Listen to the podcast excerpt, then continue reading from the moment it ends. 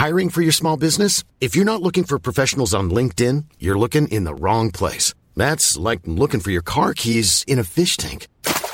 LinkedIn helps you hire professionals you can't find anywhere else, even those who aren't actively searching for a new job but might be open to the perfect role. In a given month, over 70% of LinkedIn users don't even visit other leading job sites. So start looking in the right place. With LinkedIn, you can hire professionals like a professional. Post your free job on linkedin.com slash people today.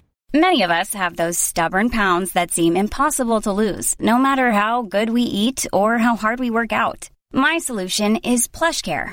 PlushCare is a leading telehealth provider with doctors who are there for you day and night to partner with you in your weight loss journey. They can prescribe FDA-approved weight loss medications like Wegovy and Zepbound for those who qualify. Plus, they accept most insurance plans. To get started, visit plushcare.com slash weight loss. That's plushcare.com slash weight loss.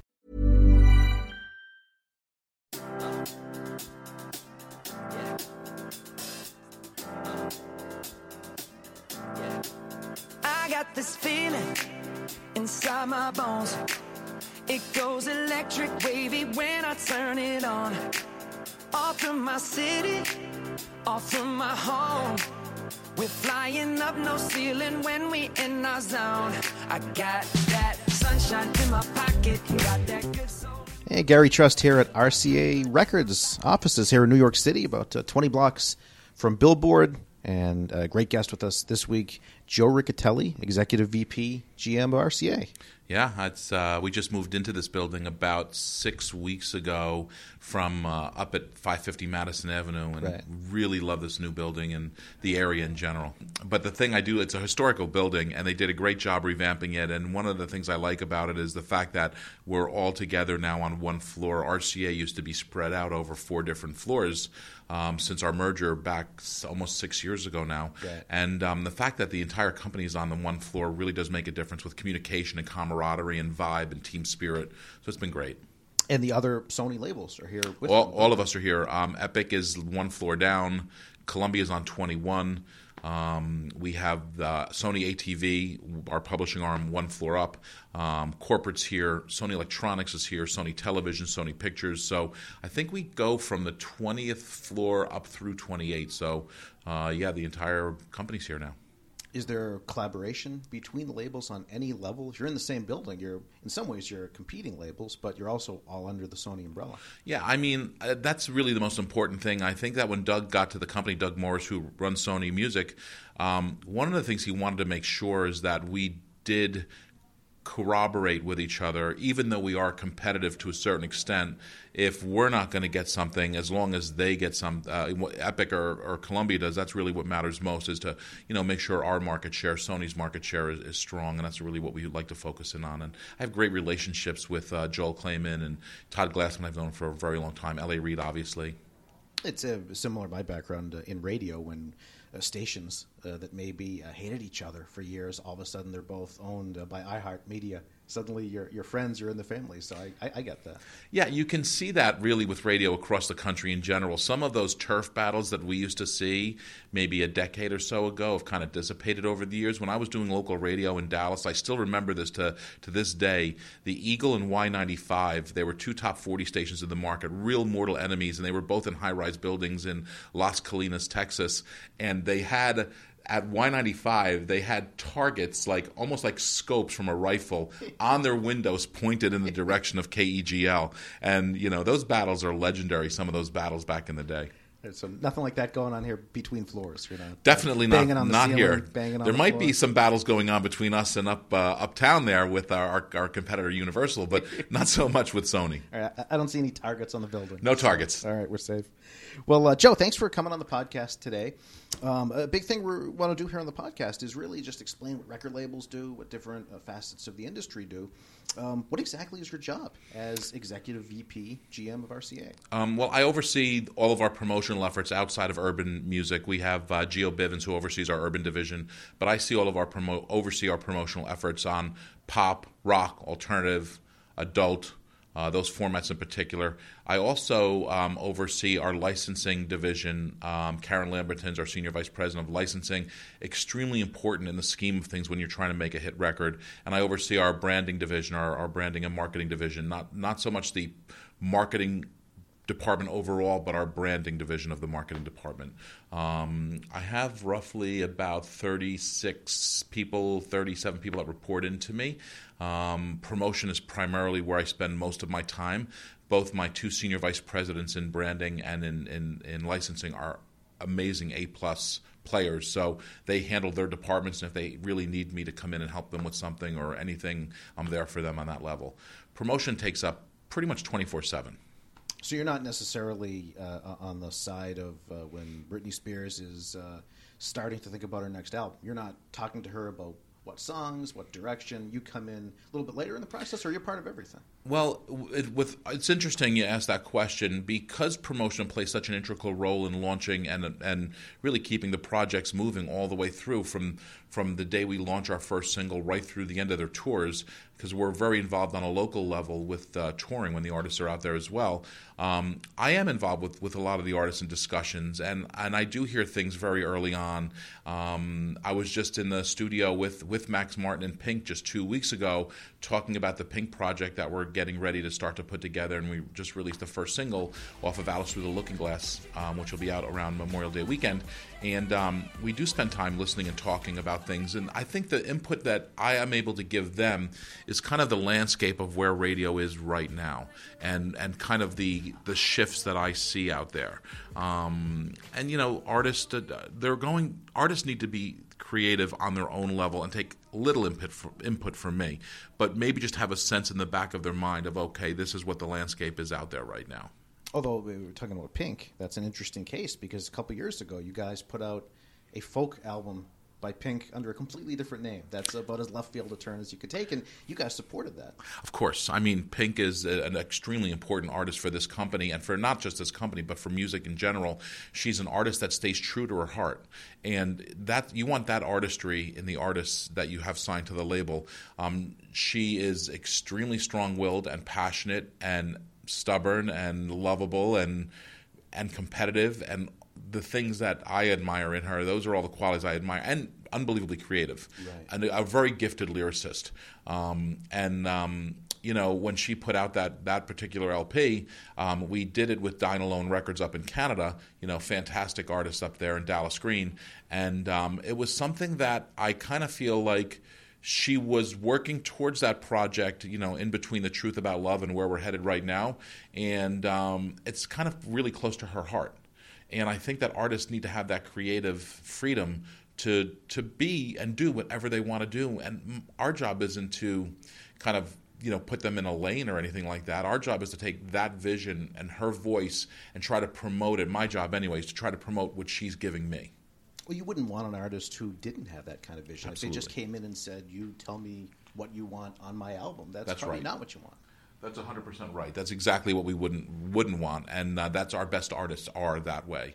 Um, and uh, that's the thing about RCA. I think Peter Edge and Tom Corson, who run the company, and really we let our artists have a wide wide lane. There's no blinders or blinkers. They do what they want, and we try to really work within those perimeters. RCA is is is the second oldest label in the U.S. after Columbia. Yeah, uh, it's been around for a, a long time. Uh, General David Sarnoff started RCA, Radio Corporation of America, back I guess it was the early, must be early twenties, maybe late teens. Um, and and as you know, Nipper's been our mascot for a long time, and uh, it's fantastic that this particular company, this this newer version of RCA Records, was formed with the merging of J and Jive RCA and Arista. Those four labels really did come together. And if you take a look at the roster, uh, it's probably as competitive, if not the most competitive la- roster out there. Whether it's Alicia Keys or whether it's Pink uh, or whether it's Bryson Tiller, who's happening right now.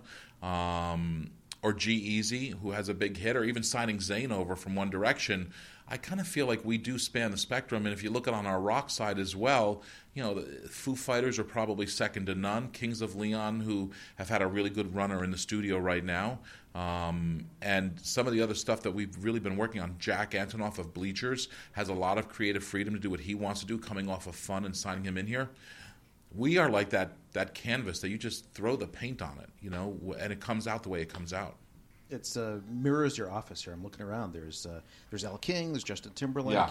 There is. Is this the official Sia wig that I'm looking at, Joe? That is that is the very first Sia wig um, from the last project, and um, when we went to MTV to actually promote her to put her on the VMAs, I actually wore that wig in the meeting, and I got a real kick out of the MTV staff when we did it. And Sia, and I'm glad you brought Sia up because to me, I think that she is a perfect example of what we're talking about. Um, I signed her to RCA Records. You probably don't know that. I knew Sia um, about six or seven years ago Okay. when we had a licensing agreement from the album We Are Born, which the UK actually signed but never released the album. We released the album here, and I became friends with her and introduced her to her manager, Jonathan Daniels, over at Crush. And uh, I have a, a really long standing relationship with her. And um, she is an artist that I will go th- walk through walls, break through walls on to get her vision across. Because again, it's her vision. It's not my vision. It's not RCA's vision. So it's super important that we follow her and uh, we try to break those those barriers down and try to get her into the mainstream, which is you know which is my biggest challenge sometimes. And you offer wig advice, apparently. You know, well, I didn't. Um, she came up with the half black, half white wig for this new project on her own. But the wig, the wig idea really was hers from the beginning because if you know her and if you go back and look, she always had that blonde bob cut. Even going back on the album before that, Right. and and her idea was to use the wig. And um, our product um, vice president Val Pensa, who is the product manager on this particular project, worked closely with Crush and Sia, and we've followed it ever since. And it's been kind of a fun one. Ouch,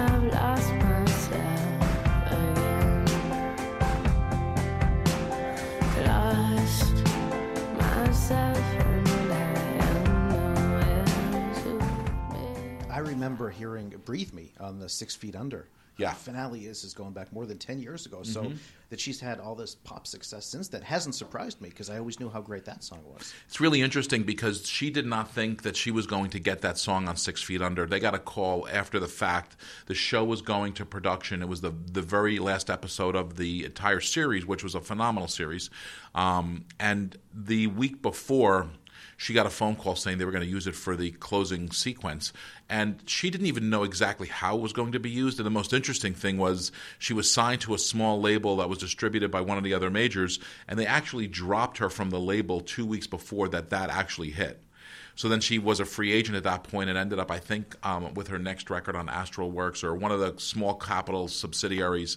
And she's always been, you know, kind of bounced around a little bit. Um, the album, Some People Have Real Problems, was distributed by Starbucks. So she signed with them for one album as well. We had the We Are Born album at Jive, and now the last two records have come through RCA. And is she really as shy as she seems? Because there aren't She's not shy. many other artists that she don't want to be seen like she like is not shy. When you really talk to her in person she talks a mile a minute. Her personality is like level 10 uh, she is so endearing. She is so funny. She is so quick-witted. She's so talented. Uh, in fact right here this is a screenplay that she sent over for us for a movie that she's going to be working on next for her next project so she is she is she's one in a million. She really is. And and if you've heard her being interviewed before, she's done interviews with Elvis and she's done interviews with Seacrest. She can write a song literally in 15 minutes. Right. That's how talented she is, and it's just a gift. So where does the not showing her face come from? The not showing her face really does come from the fact that she does not want to be famous. She does not want to be famous. The one lunch that we had in between the We Are Born album and the Thousand Forms of Fear album, right when she joined Crush, was she made a decision she did not want to be an artist anymore, and she wanted to be a songwriter. Okay. And that's kind of where Jonathan was able to help her uh, with the. Um, with the, both the Titanium record and the um, Flo Rida record, which she was on the vocal. She wrote obviously those two tracks, um, but she ultimately um, didn't want to really stay on the track. And I'm glad that she did stay on the track because it actually did really bring her back to helping us launch the project in general. And she wrote the song. And besides being an amazing writer, she might be one of the best vocalists of our time. So she's she really is uh, one in a million. and part performance artist as well. the performance artist this week, and I know this is going to run after Coachella, but if you watch and go back, and you, and anybody can pull up the Coachella performances from this past weekend and the weekend coming up, um, you're going to see some incredible performance art. Now she's going to be touring that as well. She's going to be playing in Boston on the Boston Calling Show over Memorial Day weekend, and she's going to be here in New York for the Panorama Festival. Um, those will be two other places you can actually see those performances. And I did get a chance to see it over the weekend online. I haven't seen a performance art like that show, performance art show, because it's really performance art uh, in a very, very long time. And you can even see, like I, we were just looking at the iTunes numbers, that increase on iTunes single sales that we were just looking at is coming from Coachella. Right. Yeah, uh, Cheap Thrills has uh, become a big hit. Probably going to keep worldwide. Getting bigger. It just yeah. went to number one in Germany. It was her first number one single in Germany, and um, she. We're trying to break it here in America as well. It's a little bit slow because American radio right now is just very, very conservative. I'm sure you're hearing that from a lot of people that you're talking to. But the truth is, I really believe that come the end of this summer, this is going to be one of the biggest songs of the summer. Here's a question I always wonder about record labels. I feel like I get a different answer different times. Who picks the singles from albums? It's a combination. You know, if you're a newer artist and you're just starting, um, artists, all artists have vision. We try to work with them on on what we feel would be the right thing. But if you're Justin Timberlake, you're probably coming in with the song that will be the single, and you're basically saying this is going to be the single. So I think it's a case by case basis. There's input on both sides. Um, you know, working with Britney right now as we're getting ready to hone in on a single. Uh, the input that I'm giving Britney and Larry, uh, Larry Rudolph, uh, Reindeer, Adam Leber, the team, um, from really going out there and playing music for people, that input really becomes important. Um, but it's not the end all be all because the artists have visions, and like again, we really try to follow that. All right, we'll go uh, kind of one by one through a bunch of artists on the RCA roster as we uh, go through here on the podcast with uh, Joe Riccitelli, Executive VP, GM of RCA Records. Uh, I want to ask how you got your start, uh, Joe, in the business. But for, first of all, what's what's your daily uh, schedule like? You said you, a lot of it is promotion, a lot of it talking to radio, right? And, and your staff who talks. I'm radio. sure uh, you're doing a lot of these interviews. You're finding, and I'm sure for even yourselves, you were just telling me that you're writing the Hot 100 chart on Sundays now. Our lives have really become 24 seven, Right. And um, so I'm working on the weekends just like you are because information is coming in all day long, every day. It's all real time, and you're assessing that information. My schedule really, like today, for example, we were just looking at the iTunes priority report because, as you know, SoundScan will be released on Monday now as opposed to when it was released on Wednesday. Right, due to We- Global Street Date. due to Global Street date which I actually really have. At first, I wasn't sure how that was going to play out. I'm very happy with it, though. Very happy with the way it's working out. And um, for a variety of reasons, I feel like that information from an airplay standpoint becomes more timely. When SoundScan was coming out on Wednesday, the radio week had just completed. So there's five or six days in between. Now the information is coming in as we're going in and promoting radio, and it's just really making a big difference for us. And I'm sure for the programmers making decisions. Um, so my day, it varies every day. Um, I'm giving direction to the field. Uh, we have a field staff. Uh, my promotion department's about 25 total people. Uh, I have about eight field reps out there, nine field reps out there, uh, balance of about eight or nine national reps that oversee specific Hiring for your small business? If you're not looking for professionals on LinkedIn, you're looking in the wrong place. That's like looking for your car keys in a fish tank. LinkedIn helps you hire professionals you can't find anywhere else, even those who aren't actively searching for a new job but might be open to the perfect role. In a given month, over 70% of LinkedIn users don't even visit other leading job sites. So start looking in the right place. With LinkedIn, you can hire professionals like a professional. Post your free job on linkedin.com slash people today. Millions of people have lost weight with personalized plans from Noom, like Evan, who can't stand salads and still lost 50 pounds. Salads, generally, for most people, are the easy button, right? For me, that wasn't an option. I never really was a salad guy. That's just not who I am. But Noom worked for me. Get your personalized plan today at Noom.com. Real Noom user compensated to provide their story. In four weeks, the typical Noom user can expect to lose one to two pounds per week. Individual results may vary. formats. I oversee video as well. So my direction on a Monday and Tuesday is really putting into radio decisions and decisions that are being made. Our Wednesdays are still spent basically analyzing information, analyzing the week, getting ready to really get into another week. The Fridays, like today, I'm looking at the single sales numbers that are coming in from iTunes. Mondays now, because of Shazam's importance in the scheme of things, we, we use BDS for the Hot 100 chart and it becomes important. And, and, and just for the record, the Billboard Hot 100 chart is still the artist chart. That is what, what artists really focus on. Um, but Shazam is now being published via Mediabase, and so that information we're seeing on a Monday on a market by market basis. And the reason why radio really cares about that, it's become the instant gratification for them. So if they're playing something and they see it Shazamming within a week or 10 days or two weeks, they know that they're getting reaction from their airplay. So we'll spend a lot of time on doing that as well in my department. Um, and, uh, you know, I spend a lot of time with the artist managers, uh, you know, going through promotion plans and releases. You said uh, radio is a little bit more conservative, you think, than ever before. It still uh, has such a great reach. It's 243 million people a week, I think, uh, use radio, according to Nielsen. What's your take on the state of radio right now? Well, radio still moves the needle more and quicker than anything else does. And you can see it immediately when airplay is out there, and you will see Shazams, and you will see Spotify streams, and you will see single downloads.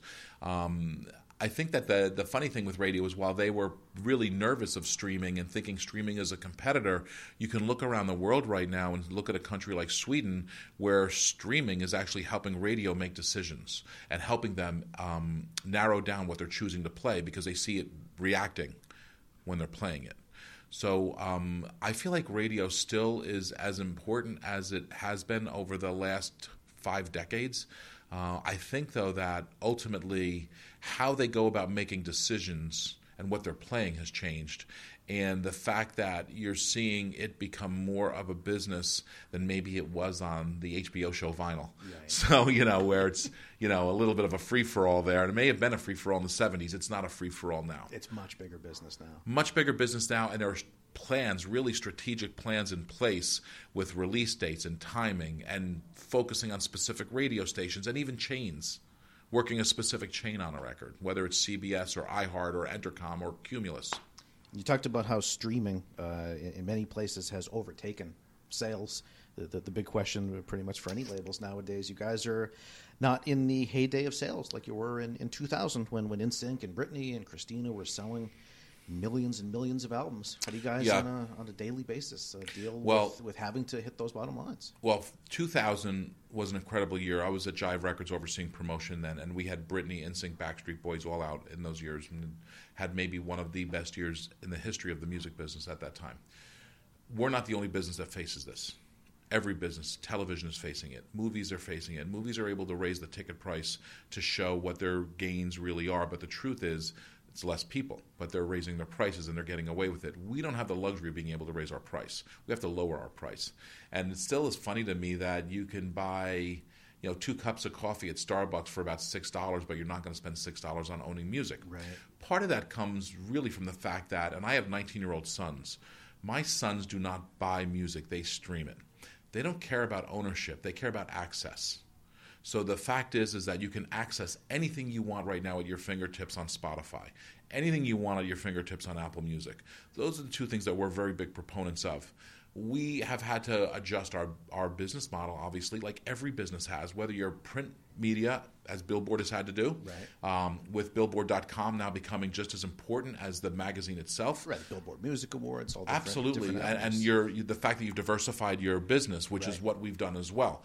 So I think really it's about kind of being able to um, not only diversify your business but change your business model. And if you think you're going to be making money hand over fist, you're not.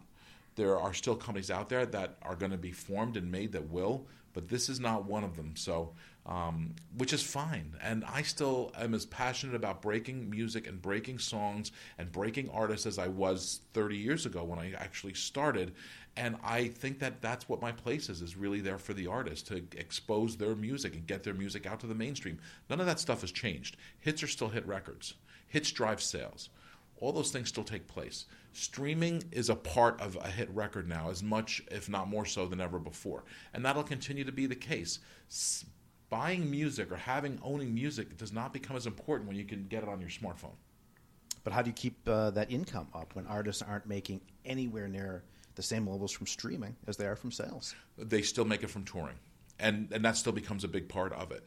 And touring comes from hit records. Right.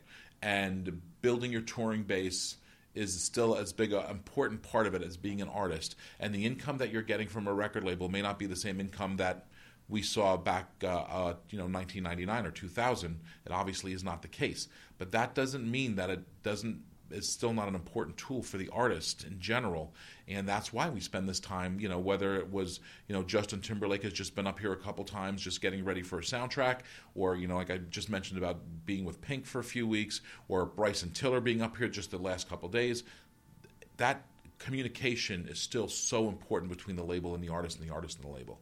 And diversification, you said too. Uh, uh, sync deals are happen now that did, didn't happen the same way 10, 15 years There's no doubt about it. If you go back and look at the current single we're working, Grace, You Don't Own Me, there was a sync in Australia that ultimately launched that single. And Nova, which is, you probably know, Gary, is the biggest, if not the biggest, one of the biggest radio stations in Australia, Right. picked up off the sync. And as soon as the airplay came off of that sync, we saw sales immediately in the combination of the sync. Over Christmas, there was a huge sync for the same song that made a very, very big difference for us um, getting that track launched with Radio 1 uh, and ultimately, and again, with Capital Radio. You go back and look at that song over the Christmas holidays and the airplay that it received. It started with the sync. Once the airplay got involved, the same thing. Now, here in the U.S., it's a little bit different. We started with the airplay, but we actually had a sync two weeks ago from the film Suicide Kings, which is going to be a big film this summer. Um, when we got the when we actually got the sync, we saw single sales increased dramatically and Shazam increased dramatically and streams this week went over a million for the first time. So it's that combination of airplay and sync. So like you're talking about that diversification or those other channels, that's really where it comes from. How'd you get your start in the business, Joe? I went to William Paterson College in Wayne, New Jersey. At the time, it was a communications school that focused on TV and radio production. I was on air at WPSC, which is the college radio station there, for four years. And I was the public relations director my senior year. Got an internship at Polygram Records in the spring of 1985. And literally, I was in the right place at the right time and was hired as an advertising clerk because they needed an entry level position. Uh, my first paycheck was $250 a week. I think I made $13,000 a year. But I got into the business, which is what I wanted because I loved the internship so much. I love the chemistry and the vibe and the excitement of music. And I always wanted to break music. Growing up, I listened to 77 ABC every day. And it was the station that helped me really kind of hone in on hit songs in general. It was really exciting for me. Um, so I was hired in Polygram. They had an opening for a college radio uh, manager. I took that job. I worked under Brenda Romano and David Leach and John Betancourt and some of the great promotion people of that era, and still Brenda today. Right. And they moved me out into the field. I did field promotion in Charlotte and Dallas and Boston. Um, this is now the early 90s when the music business was really exploding. So Polygram Polygram started a second promotion staff, which was Polydor Records. Okay, right. So I was made a national top 40 for Polydor Records in 1991. And who were you working? Uh, who were the artists you were working back then? the artists I was working with at that time, they were all baby artists that I don't think any of them are really around today at all. But what ended up happening was Alain Levy came to Polygram 1991 or 92 and formed the Polygram label group. So Island Records and A&M Records were purchased at that time and Motown. We ended up with Island Records. So the first thing I really worked on under that group was U2, Achtung Baby. Um, and that was one of the first projects that I had worked, and that was what 1992 or 93. Uh, I became vice president of promotion in 93 and senior vice president of promotion in 1995, and I've been head of promotion from 1995 up to now. So that's got to be what 20 plus years, 22 years, Right. Pretty You, well uh, you were just honored by uh, William Paterson University. I actually heard uh, Scott Shannon on CBS FM uh, the day before we taped this, uh, yesterday morning, mention you on the air. Did he really? Yeah. I like, know- love Scott. I know who that is. I love Scott. I didn't even know he did that. He's he's a mentor for me, obviously, because Z100 was one of the first stations that I was really promoting back when I became national top 40 in the 90s. Okay. I learned so much from Scott and from Steve, from Scott Shannon and Steve Kingston. To this day, what I know about promotion and how to promote properly, I learned from them. Um, they're you know a bunch of radio mentors in my life, but those are two in particular. That's really flattering that he mentioned that. I didn't know. Uh, Give away your secrets. What is the secret to good promotion? Well, I just I was honored last night by William Paterson as the Legacy Award winner. William Paterson has an incredible music program. It's only about 20 miles outside of the city. They have maybe the best creative jazz music program out there. And they just about 10 years ago they started a music business program and they're one of three schools that offer a master's degree in music business. So I've been really wanting to give back to them and we raised about a quarter of a million dollars for scholarships. Uh, William Paterson's a state school in New Jersey. New Jersey's New Jersey's subsidized, subsidized scholarship rules are a little bit different than other states, and it's not that easy for kids to get scholarships. So that was a really important thing for us last night. So, um, as far as secrets in the business, being passionate, being competitive, being honest. It's really those three things, and you know, I think that, that that's what artists want. Artists want you to be honest with them. They don't want things sugar coated. Well, they might a little bit, but uh, they want things. They want to know like what's really going on. And I, I always speak from the heart. Um, and I think that that's really carried me a long way. And I really just try to be honest with everybody I deal with. In promoting to radio, like we always sometimes joke at Billboard, when we'll say in, in, in an edit meeting, uh, we'll bring up a, a, new act and we'll say, "Oh, uh, that's a priority for the label." And the joke is always, "Well, every act is a priority for the label." There's that element of, of salesmanship when you're trying to promote an act. To me, I actually can't go out there and bullshit it. I yeah. just can't. Yeah. So to me, I have to find the angle and the right way to still be myself when I'm promoting it. Even if it's like I can't walk into Z100 with a new artist and say, This is a smash. It's going to be the biggest record out there. You got to trust me on this. Because Z100 knows me. Right. And I know Z100. So the way that you have to go about something like that is really building a case. And you build cases now, like we were just discussing, with streaming numbers, the viral 50 chart Shazam, digital single sales, touring. And that's really how I build my case. I'm like no different than a lobbyist or an attorney when you're, you know, presenting something. That's that's a good point. It's it, it is being honest. It's letting the story tell itself. It, and that's what has to happen because it's so competitive out there. Uh, and you may know this, Gary, but I've been doing research. Top 40 mainstream radio over the last six months have been averaging about 2.4 to 2.6 ads per station you think of all the releases out there on a regular, daily, weekly basis, and you're adding two and a half songs a week to your playlist. It doesn't get any more competitive than that. So that's why that story does have to tell itself. Right. And you have to find that angle with each single market, each single radio station, each single you know, local promotion person has to find that angle. And that's really how, when I'm talking to them on a weekly conference call, that's really what we discuss and that's how we break it down. Took my hand, you showed me how.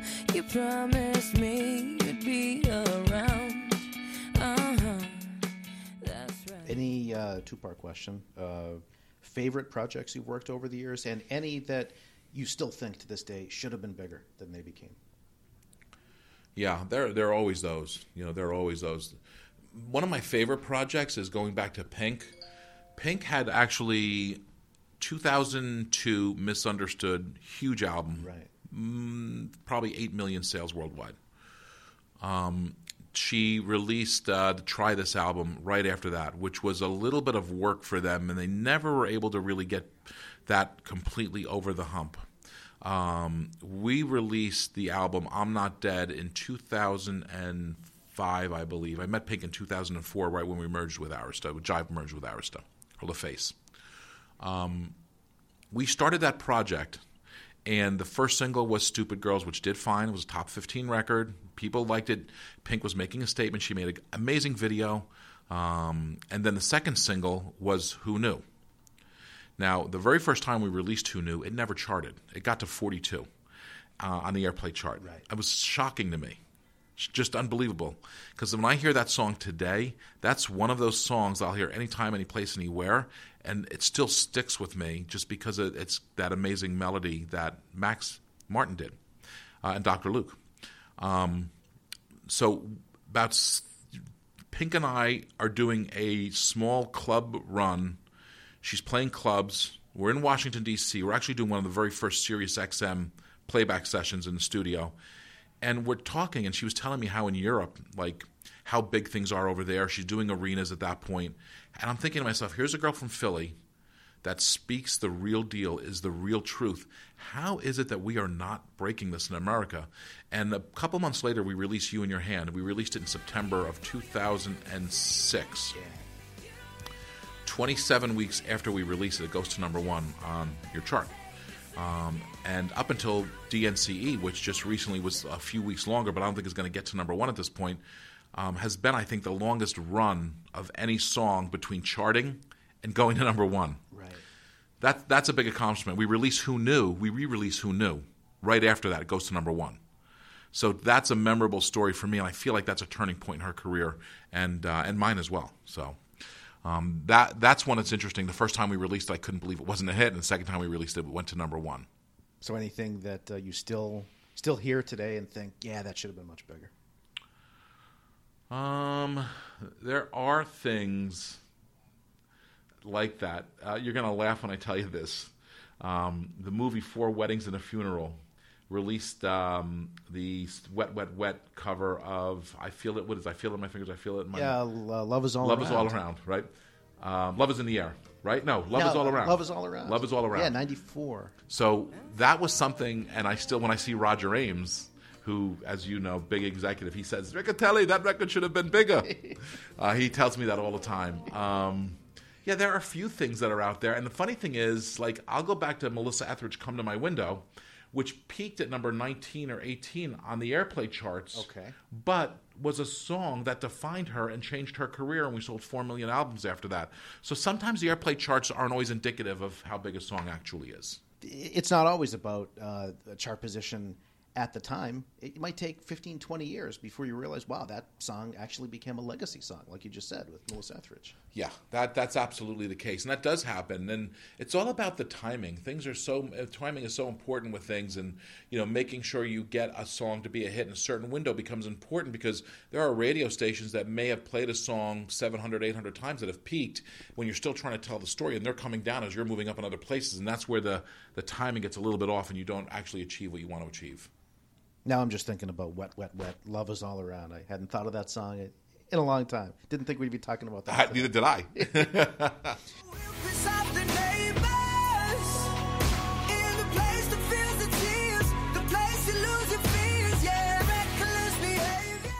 Let's uh, let's talk about some projects that uh, RCA is working on uh, now, Joe. One of the biggest ones is uh, the Zayn. You got a number one album. You got a number one uh, single yeah, on the. Hot 100. Yeah. Going to number one. It's going to be number one this week on the airplay chart. at radio. Yeah.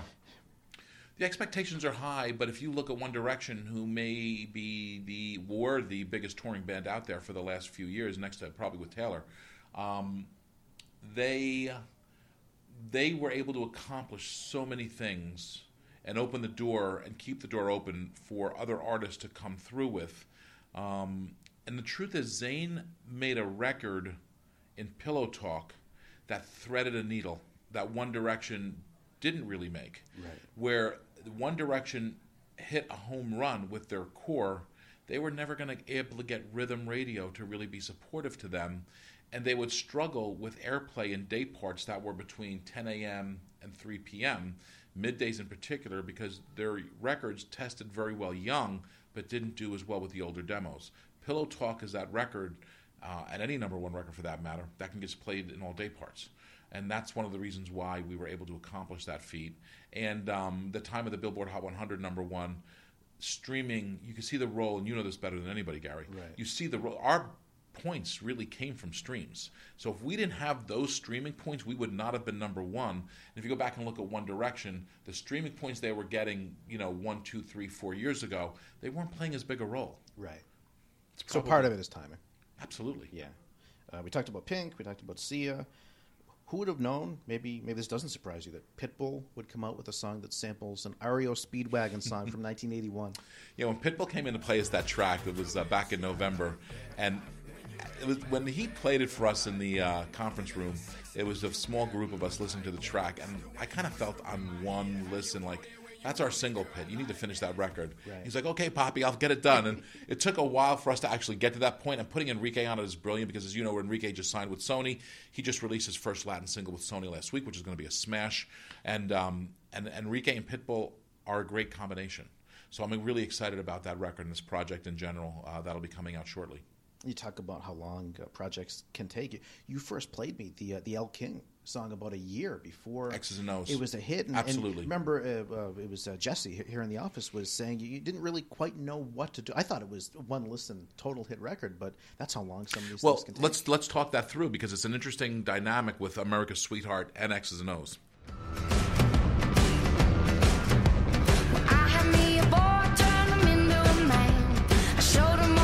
So if we aren't able to really get alternative radio and AAA radio to gravitate to X's and O's, would it have been the pop hit that it became? Those formats really do make a difference underneath in, in building your house. You know that the fact is is that if we didn't have them, it probably wouldn't have been as big a pop hit as it became. America's Sweetheart, a little different path. Did not have the same early AAA airplay and alternative airplay. We're getting it now, but Hot AC jumped on it so quickly. And the Hot AC format is very fickle because if you expect that format in particular to research on its own, there's going to be exceptions. The fight song is going to be an exception, and maybe Andy Grammer is going to be an exception. But for, for, for the most part, two, three, four hundred spins at that format with a demo that's passive 25, 34, 25, 54 passive demo, it's almost impossible to get it to research by itself. Now, what's happening with America's Sweetheart is we've had to go back. We're getting alternative radio on. We're about to chart on the alternative chart. The thing that's really interesting about it is it's very active. We just did 15,000, 16,000 singles this week. It's selling top 40 in a lot of marketplaces, but we're not getting the call out research early on. So it's so important, goes back to that timing question, to make sure that you have everything working for you at once. So it's been a little bit more of a struggle on America's Sweetheart than it was on X's and O's, but that's also because people now expect it to be a hit following X's and O's. right. Probably should mention you guys had the biggest song of all of 2015 with Uptown, Funk. Yeah, that record was a, just a joy to work. I remember going to radio stations and playing it for the first time for people and watching smiles on people's faces. And I'm really excited about that. I'm getting the same thing on the Justin Timberlake record that I'm st- just starting to set up now. Um, that'll be part of the Troll soundtrack, um, which will be coming out in early May. The single will be out in early May. The album will be out in September. But um, I'm getting the same reaction on that. I'm hoping I have the same results. New Justin album, full album on the way. No, uh, yeah, it will be sometime, you know, early next year, more than likely. He's he's just really working on that. Whenever he's ready, he's ready. Justin Justin does what he does when he wants to do it, and uh, he's working now. But um, the Trolls is really going to be our focus, and um, it's going to be a big movie for DreamWorks. It'll be out in November. Expecting very big things from it, and if the uh, first single from the soundtrack is any indication, we're going to have a really good summer.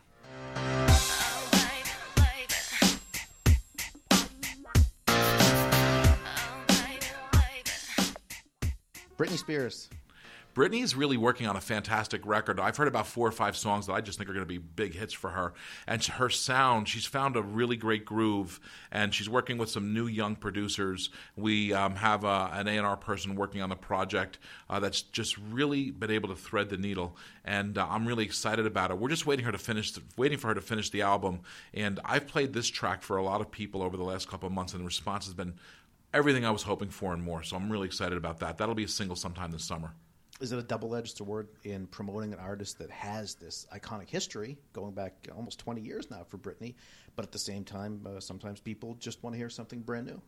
Yeah, I've promoted every Britney Spears single since she's released. I was on the very tail end of Hit Me Baby One More Time, and the only single I didn't promote for her was Scream and Shout, which was will.i.am's record. So um, for me with Britney and what you're asking, every artist has a has a cycle, um, and there are times though when artists that are as talented as Britney and as successful as Britney and as iconic as Britney, there's no reason why they can't have multiple cycles, and that's kind of what we're dealing with with her. Tell us something about Britney that maybe we don't know because you you know her on a pretty personal level.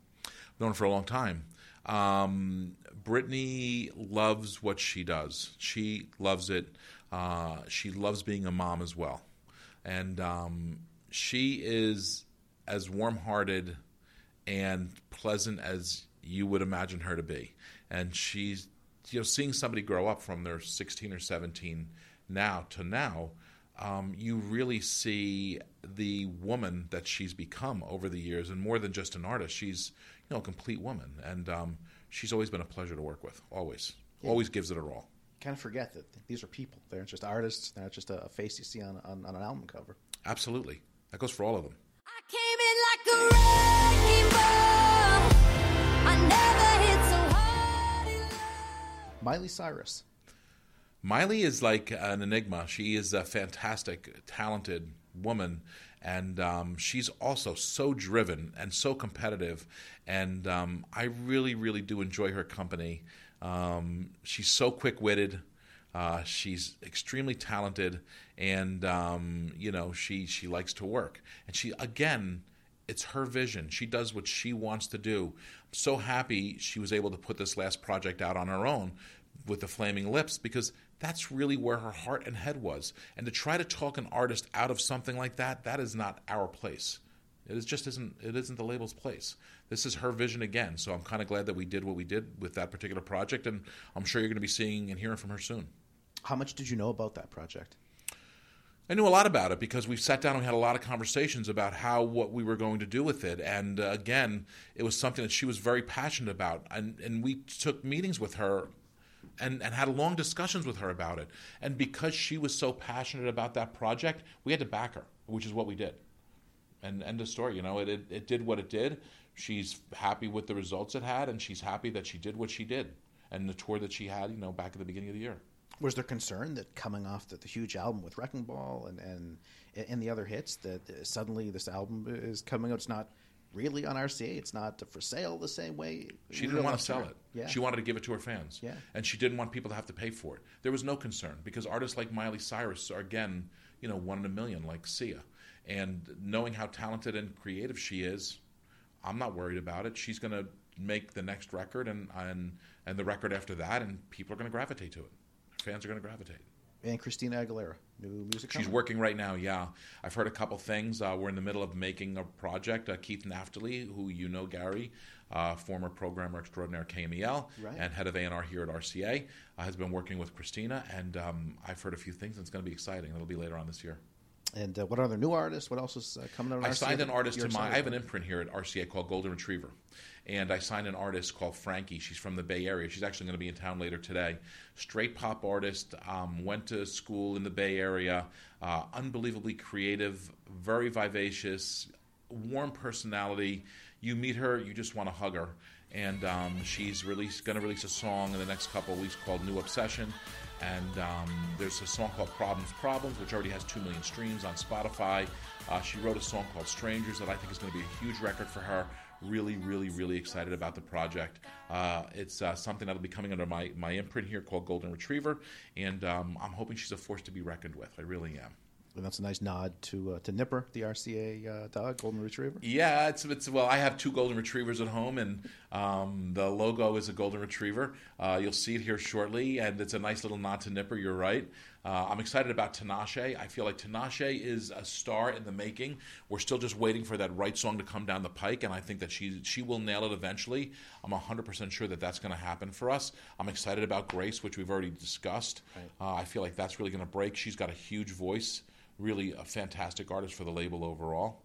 Um, Alan Walker is a record that is number one in Shazam for seven weeks outside of the United States, and you can see that that record's been a huge hit around the world. That's going to be a big, big, big summer record. Just debuted on the Hot 100. just debuted this week on Hot 100. I think at like 92 or something like that.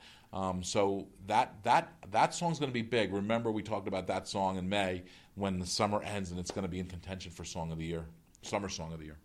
That's uh, probably uh, one of the most exciting things, Joe, about uh, this job. You you don't know six months uh, what artists you're going to be working. It's always changing. It's always changing, and it is exciting. And I love being a part of that. And I love being a part of the strategy and execution of that. And um, I love being able to give the artists the opportunity that they want to have and they deserve. Joe Riccitelli, Executive VP, GM of RCA. Thanks for coming. Thanks, on. Gary.